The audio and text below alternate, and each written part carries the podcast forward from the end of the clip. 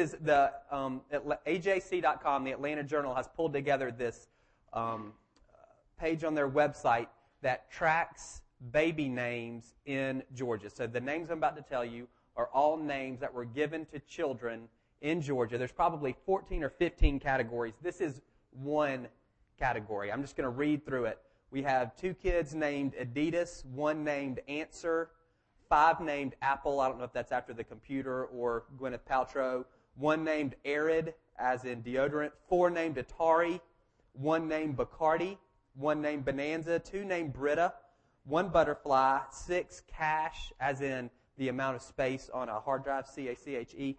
Um, we've got a couple of Cessnas, four Champions, 147 Chanels, 105 Chiquitas, three Cliniques, a couple of Cobras, two Converse, a Corona, a Corvette, um, nine Dannons, 29 Dasanis, nine Dells, 13 Deltas, a Discovery, seven Disneys. Of course, we're in Georgia. We have 187 Dixies, two Earth, one, uh, five ERA, like the, uh, what is that, a realty company, ERA, ERA, one Exxon, two Fabergés, 20 Fantas. That was surprising to me.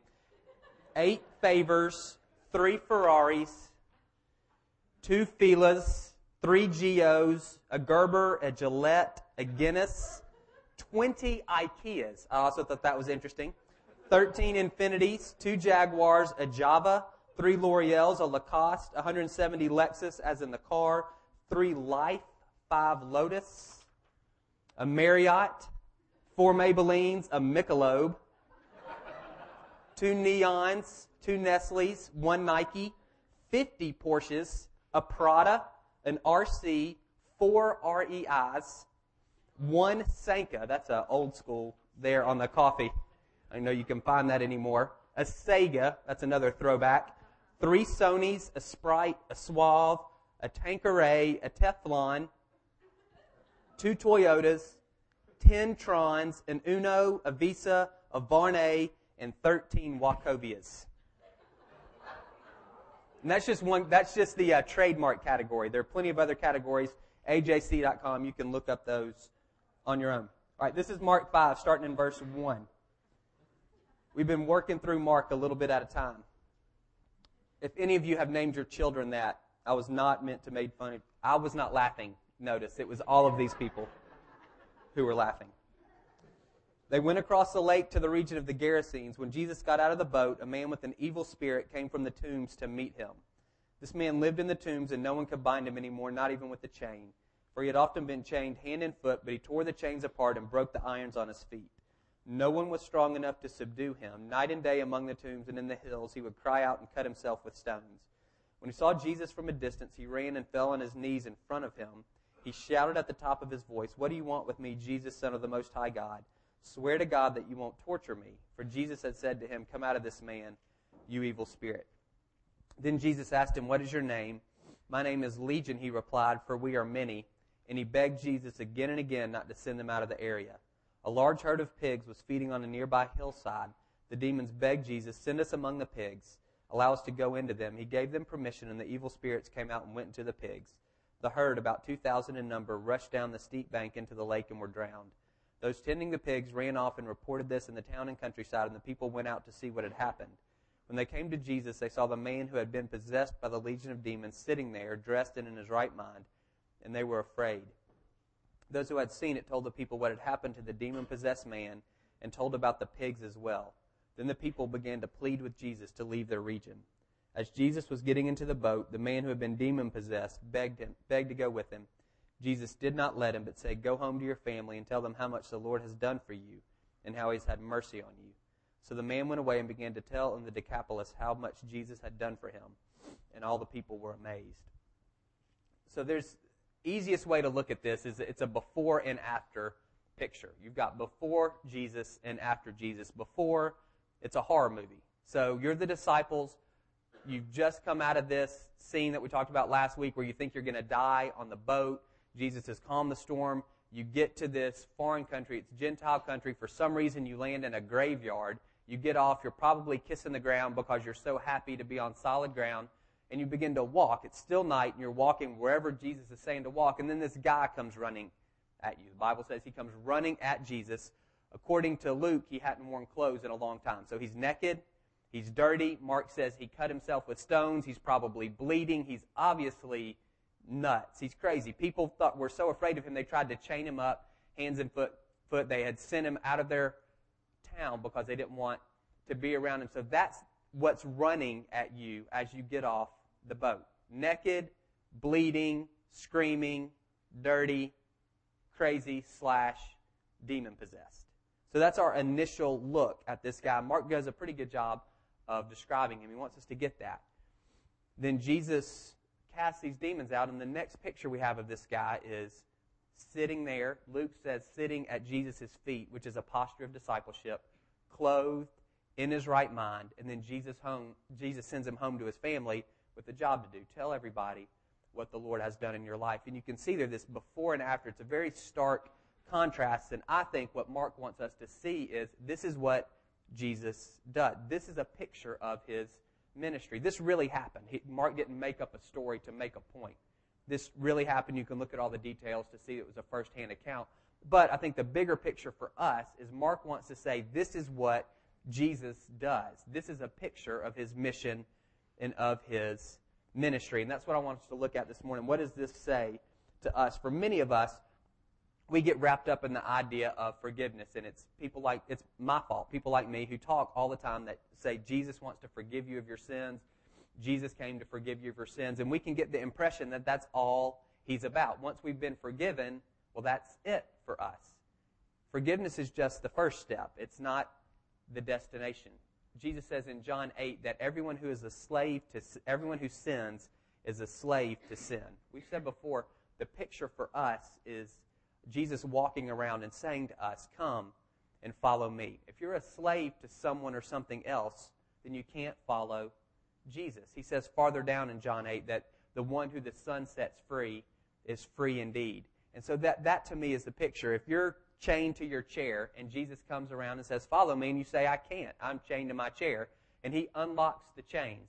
He's unlocking the chains in order for you to get up out of your seat and follow him. That's forgiveness. It's the unlocking of those chains. It's setting us free so we're no longer slaves to sin. But for many of us, he unlocks the chains and we just sit there.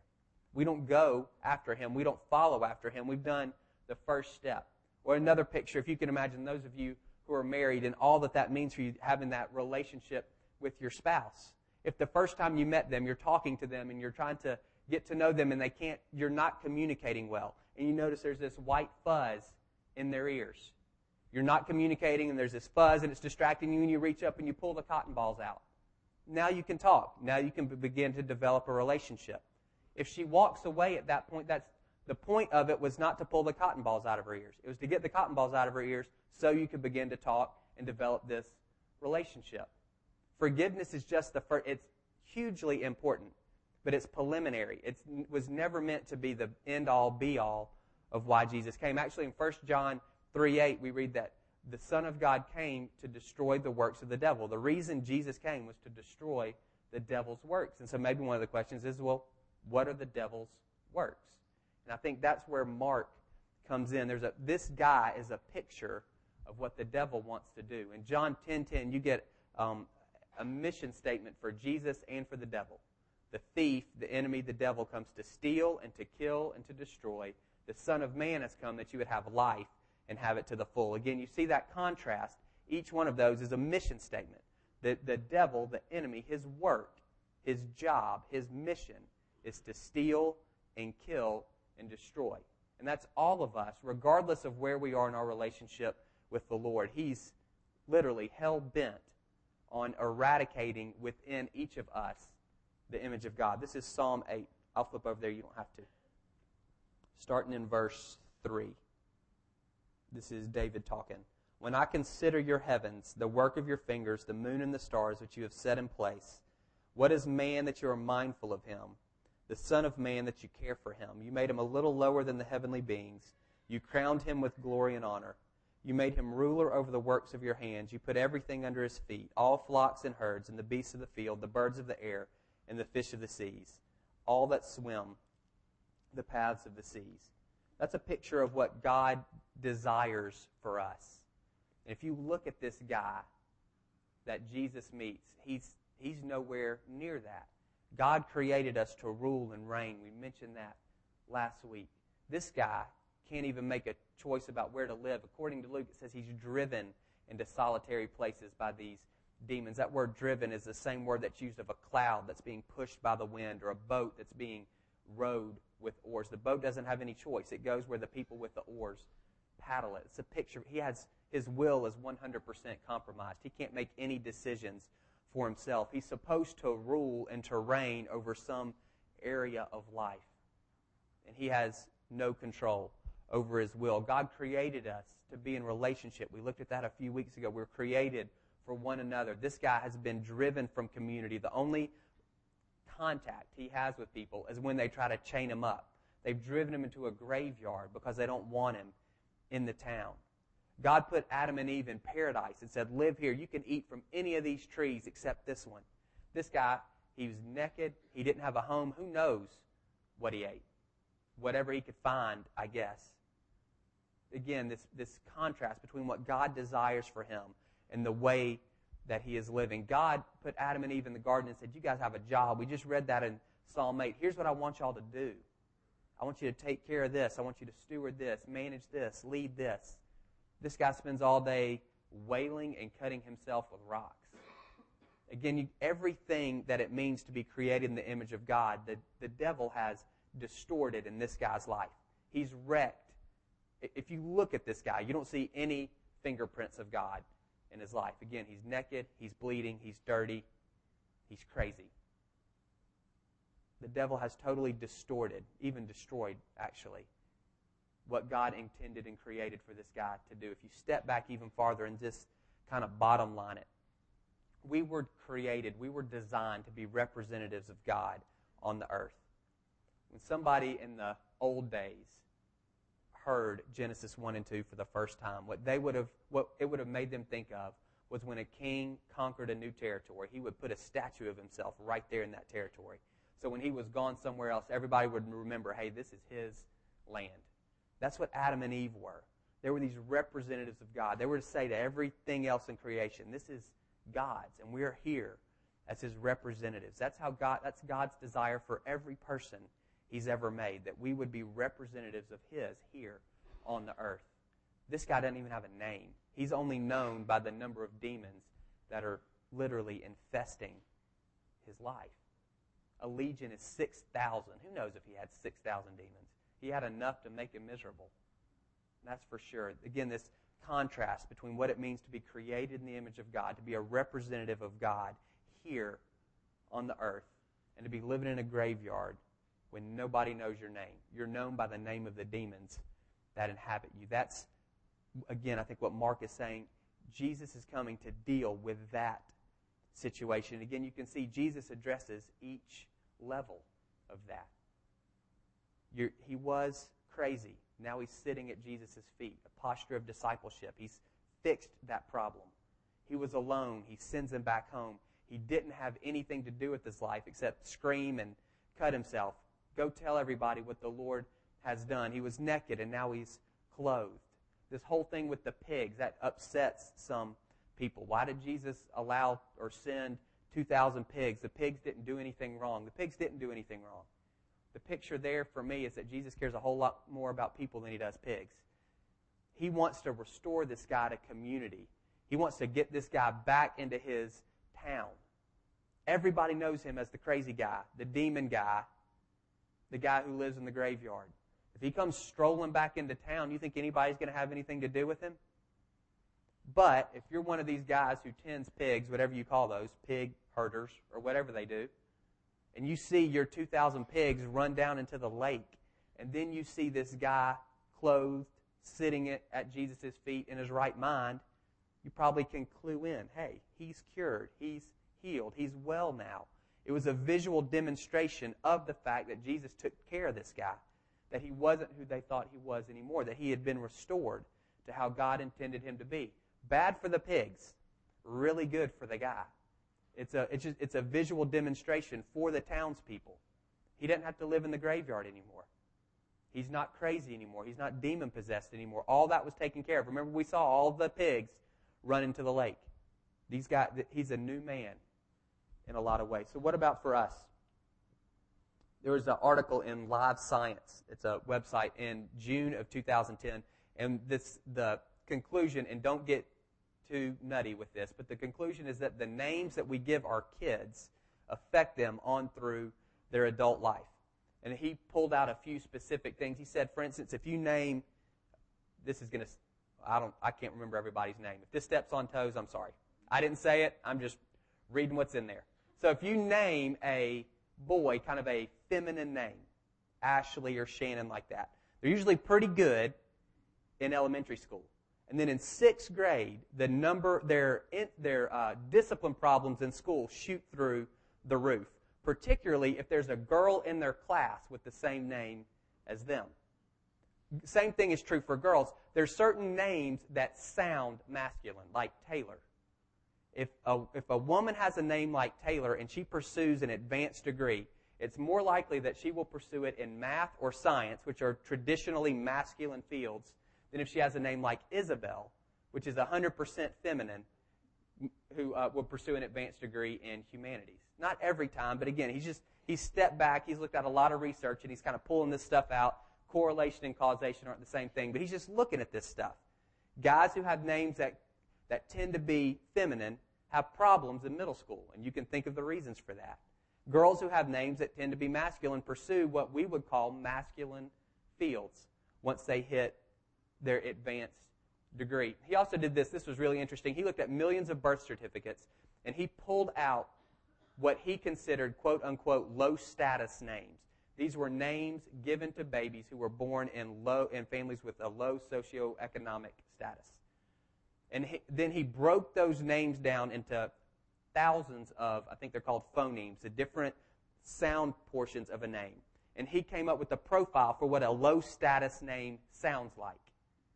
And then he went and he looked at school records and found that kids who had low status sounding names, whether or not they came from a low status family, did not matter. If their name was low status sounding, they were more likely to, uh, they were going to do worse in school, they were less likely to get recommended for the gifted program, and they were more likely to be called learning disabled, regardless of what their home situation actually was, just based on the way their name sounded there's this thing that some psychologists, I think it was in the 60s, a guy named Rosenthal in, at Harvard uh, discovered. It's called the Pygmalion effect and says that people uh, rise to the occasion or sink to the occasion, whatever it is based on expectations. He had these Harvard kids who are obviously really smart, and he brought them into class one day and he said, I've got this group of rats that have been genetically modified for intelligence. These are super smart rats. And then I've got regular dumb rats over here. And he split the class in half and he gave y'all the super smart rats, and he gave y'all the dumb rats. And he said, I want y'all to train them to run through this maze. And at the end of the semester, we're going to see whose rats do the best. And as you can imagine, the super smart rats smoked the regular dumb rats. And at the end of the class, the punchline was all the rats are the same. None of them have been genetically modified. The only difference was the way y'all treated. Y'all expected your rats to be super smart. And so subconsciously or whatever, y'all were, y'all were expecting them to run fast and to be smart, and they performed. And y'all were expecting your rats to be dumb rats, and that's what they did. And they've shown this with in, in academics and athletics, just about every field.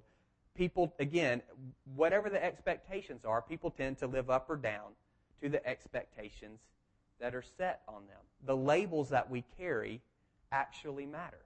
We live up to or down to our labels. For this guy, his label was demon possessed.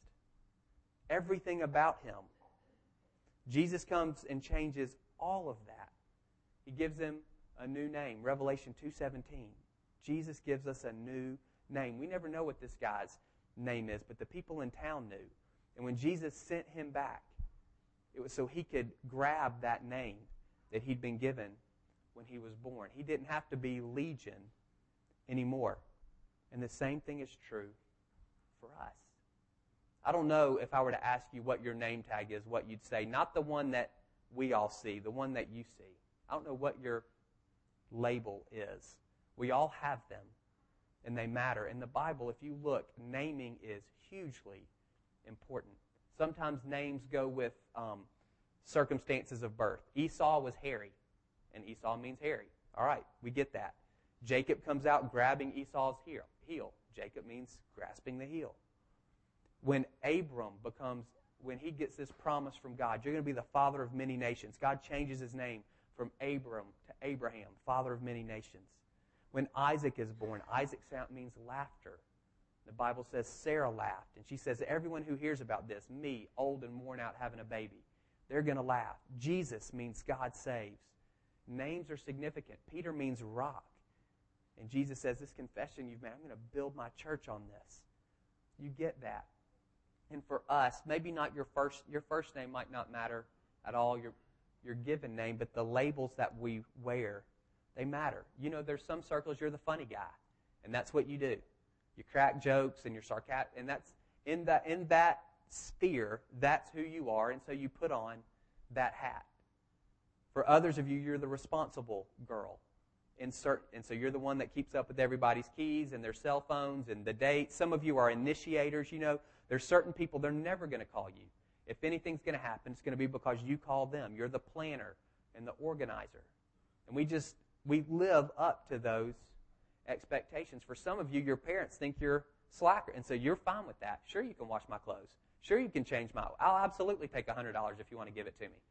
Whatever it is, we just we we just fit in. Whatever the label is, that's how it, it's it's too much work for us to change it. A lot of times, however you're going to choose to see me, then that's what I'm. I'm going to conform to your expectations, and you do the same thing. If you could step out of your life and look, particularly, look at how you are at work, how you are at home, how you are with your old high school friends, your college friends, your church friends. Think about are you different in each of those circles? And what's different? You're the same guy. You're the same girl. It's most likely the expectations that they have on you, the role that you're playing in that crowd, which sometimes can be great because people expect you to, to be up, and so you rise to the occasion, and sometimes it's not good because they're still treating you like you were when you were 17, and you're not that guy anymore in a lot of ways. But you, you just kind of fall into those old patterns. As a staff this week, we just took some time and we prayed, and I said, let's just ask the Lord, what are some labels that as a some of us are wearing? And I've got a list here. I just want you to close your eyes. I'm going to go through this list. If any of these hit you, I just want you to grab onto it. We're going to take communion. We're going to have an opportunity for prayer. Some of the ones that some of the staff felt like applied. Workaholic. If you feel like, if that's your label, it could be that you wouldn't say that. You're just you're the hardest working guy in the office. So you're not going to leave anything undone. You're going to answer the email. You're going to miss dinner. Your wife's a widow, your kids are orphans, because you got to get it done. 80 hours, whatever it is. Perfectionist.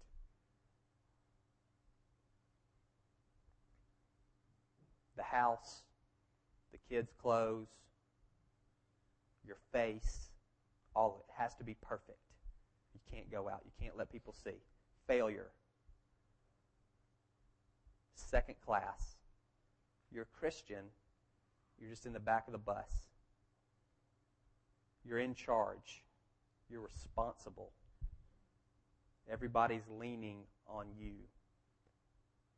You can't unplug. You absolutely can't make a mistake because it's all resting on you. You're the one who's in control. Ashamed. Afraid. Loser abandoned. This one was interesting. Um, this Penny, our children's pastor, said as she was praying, the impression she got was that some people, their name tag is blank. There's nothing on it at all. You don't have any idea who you are. You especially don't know who you are in the Lord. Now, just keep your eyes closed. I'm going to pray. One of the things about this story I think is interesting in Mark 4:35, which is what we looked at last week. It says that day after he'd finished teaching the parables, when evening came, he said to his disciples, "Let us go over to the other side." Jesus made a point to go to the other side of the lake, and there's no reason for him to be there. It was Gentile country, strike one. It was a graveyard, which is unclean, strike two. And there were 2,000 pigs, which were unclean, strike three. There was no reason at all for these guys to be there in the middle of the night. And yet Jesus goes. He said, Jesus says, let's go. I don't know if this guy was infamous and everybody had heard of him. I think Jesus is going on a mission. It's interesting to me that the guy's naked. Luke says he hasn't worn clothes in a long time. And then all of a sudden he's dressed. I don't know where he got the clothes. I wonder if Jesus brought them. If when he left, he knew who he was going to meet and what he was going to do. And I think you this morning need to hear he's the same. He's the, law, he's the shepherd who goes looking for the lost sheep just like he came after this guy in a graveyard in the middle of the night in a Gentile area with 2,000 pigs, places that rabbi, a Jew, should never be. He'll come and look for you this morning. He knew that you would be here. And he knows what you have written on your name tag. And the good news, again, is Revelation 2.17. Jesus gives us a new name. 2 Corinthians, we read that Jesus makes us new creations. The old is gone, the new has come. Think about this guy. Everything that we know about him from the first half of this story, every bit of that is changed. Jesus destroyed the works of the devil in his life. The devil came to, to distort, to mar, to eradicate the image of God in this guy's life. Jesus reversed every bit of that physically, spiritually, relationally, emotionally, every way. And He wants to do the same thing for you. If you're a workaholic, you need to hear God's name, one of His names, is I will provide. You don't have to do that. If you're a perfectionist, the five best words in the Bible for you. Mark 14. A woman comes and anoints Jesus with oil, and everybody gives her a hard time. And Jesus says she did what she could. You need to grab onto that. He commended her for doing what she could do. And it's the same thing for us. That's all he wants. Do what you can. It doesn't have to be perfect. She did what she could. You're a failure, a loser. Jesus says, Come to me, all you who are weary and burdened, and I'll give you rest. The Bible describes him as one who doesn't put out a smoldering wick, doesn't break a bruised reed. If that's you and you're weak and you're fragile, hear that. You're second class. You get it. You're forgiven. God loves you. He just can't do anything with you because you're damaged goods. He says this about you chosen people, holy nation, royal priesthood, people belonging to God. That's you. You're in charge and you carry that weight. Jesus holds all things together. The job's already taken. You don't have to. You're ashamed. There's no condemnation for those who are in Christ Jesus. You're afraid. Perfect love casts out fear. You're abandoned. Jesus says, Never will I leave you or forsake you. You don't know what you are. There's nothing on your name tag. God says you're a son of His. Whether you're a man or a woman, you're a son of the King. You're a co heir with Jesus. That's who you are. And that's more true of you than anything else.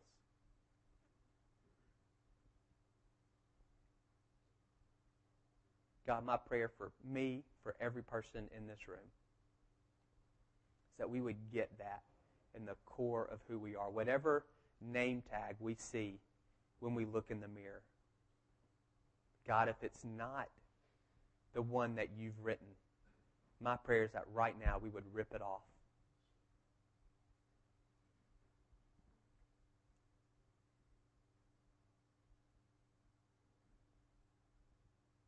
And that we would allow Jesus to give us a new name.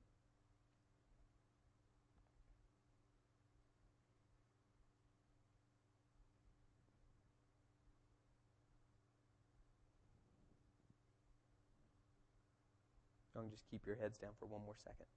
We're going to take communion. Communion's a lot of things. For us this morning, it's a tangible reminder of the fact that Jesus died for us, which was a demonstration of God's love for us. So if you feel, if any of those labels I called, if you're like, that's me, or maybe you have another one I didn't think of, the first thing you have to get, we said this last week, is that He loves you.